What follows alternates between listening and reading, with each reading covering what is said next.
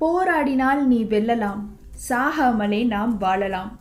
S மக்களே மக்களின் மக்களே உங்கள் அனைவருக்கும் வணக்கம் சொல்லி என்னம்மா எழுதுறாங்க பாட்காஸ்ட்க்கு வரவேற்பதில் மகிழ்ச்சி. நான் உங்கள் சரண்யா ஈஸ்வரன். லாஸ்ட் பாட்காஸ்ட் கேட்டுட்டு நிறைய பேர் பாசிட்டிவான விஷஸ் கொடுத்துருந்தீங்க. எல்லா விஷஸ்க்குமே மனமார்ந்த நன்றிகள் மக்களே.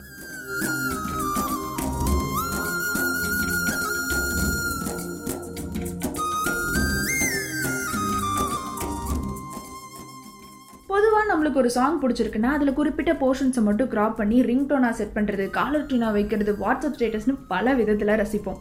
ஆனால் சில சாங்ஸினுடைய லென்த்தே ஒரு நிமிஷம் ஒன்றரை நிமிஷம் தான் வரும். ஆனால் அது நம்ம ஹார்ட்டில் ஒரு மேஜிக் கிரியேட் பண்ணிட்டு போயிடும். அப்படி வந்த ஒரு சாங் இதை சாங்னு சொல்லிட முடியாது. ஒரு ஷார்ட் வீடியோ ஆ பிஜிஎம்னு வச்சுக்கலாம். மொத்தமாகவே இதில் ரெண்டே வரிகள் தான். ஆனால் இது ஏற்படுத்தின தாக்கம் பட்டி தொட்டியெல்லாம் கலக்குச்சு. சீன் பாருங்களேன். ஹீரோ எஸ்டிடி புத்துக்குள்ளே இருக்காரு. ஹீரோயினுடைய காரை இங்கே ரிப்பேர் பண்ணிட்டு இருக்காங்க அந்த பக்கம் கொஞ்சம் குட்டி பசங்க விளையாடிட்டு இருக்காங்க டிடுக்குன்னு ஒரு சத்தம். ஹீரோயின் கார்ல இருந்து இறங்கி நடந்து வராங்க. ஹீரோ கிளாஸ்ல இருக்க ஃபோமெல்லாம் தொடச்சிட்டு உத்து பார்க்குறாரு கொற்ற மலையில் ஹீரோயின் அப்படியே அந்த குட்டி பசங்க பக்கத்தில் போய் ஒரு குத்தாட்டம். அவ்வளோதான் ஹீரோ ஃப்ளாட்டு எப்படி எழுதியிருக்காங்க பாருங்களேன். பூ போல் பூ போல் என் நெஞ்சை கொய்தவள். அதாவது பூ மாதிரி இருக்க என்னோட மனசை அவன் பறிச்சுட்டா அப்படின்னு அவங்க எழுதல. பூவை எந்த அளவுக்கு மென்மையாக பறிப்போமோ அந்த அளவுக்கு மென்மையாக அவள் என்னோட மனசை பறிச்சுட்டான்னு எழுதியிருக்காங்க. அண்ட் அடுத்த வரி மின்னலாய் மின்னலாய் என் பார்வை பறித்தவள். அதாவது இப்படி ஒரு சீனுக்கு ஹீரோவோட எமோஷன்ஸை சிங்க் பண்ணி இவ்வளோ பெஸ்ட்டாக எழுத முடியும்னா அது டெஃபினட்டாக தாமரையால் மட்டும்தான் முடியும். தாமரை அவர்களை இன்னும் பல மேடை ஏற்றி நம்ம கொண்டாடணுங்க.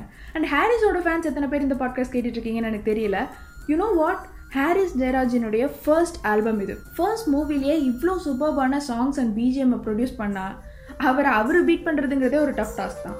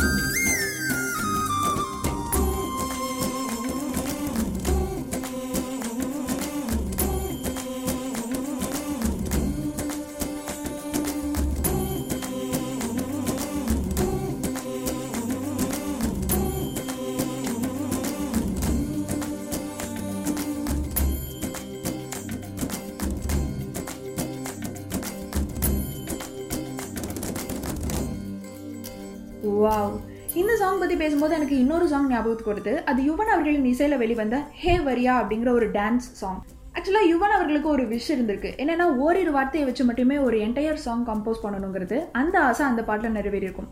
ரெண்டு மூணு சிங்கர்ஸ் வச்சு பேர பேரவா லிரிக்ஸ் எழுதி பக்காவாக கம்போஸ் பண்ணால் மட்டும்தான் ஒரு சாங் ஹிட் அடிக்கணும்னு அவசியம் இல்லை. இந்த மாதிரி ஓரிரு வார்த்தைகள் ஓரிரு வரிகள் வச்சு பெஸ்ட் பிஜிஎம் ப்ரொடியூஸ் பண்ணால் கூட அந்த சாங் ஹிட் அடிக்குங்கிறதுக்கு இதுவே சாட்சி. ஓகே மக்களே இது உங்கள் க்ளோஸ் டு ஹார்ட் பாடலாக இருந்ததுன்னா உங்கள் க்ளோஸ் டு ஹார்ட் பர்சன்ட்டு இதை ஷேர் பண்ணி என்ஜாய் பண்ணுவோங்கிற உன்னதமான கருத்தை சொல்லி உங்ககிட்ட இருந்து விடைபெறுகிறேன். நன்றி வணக்கம்.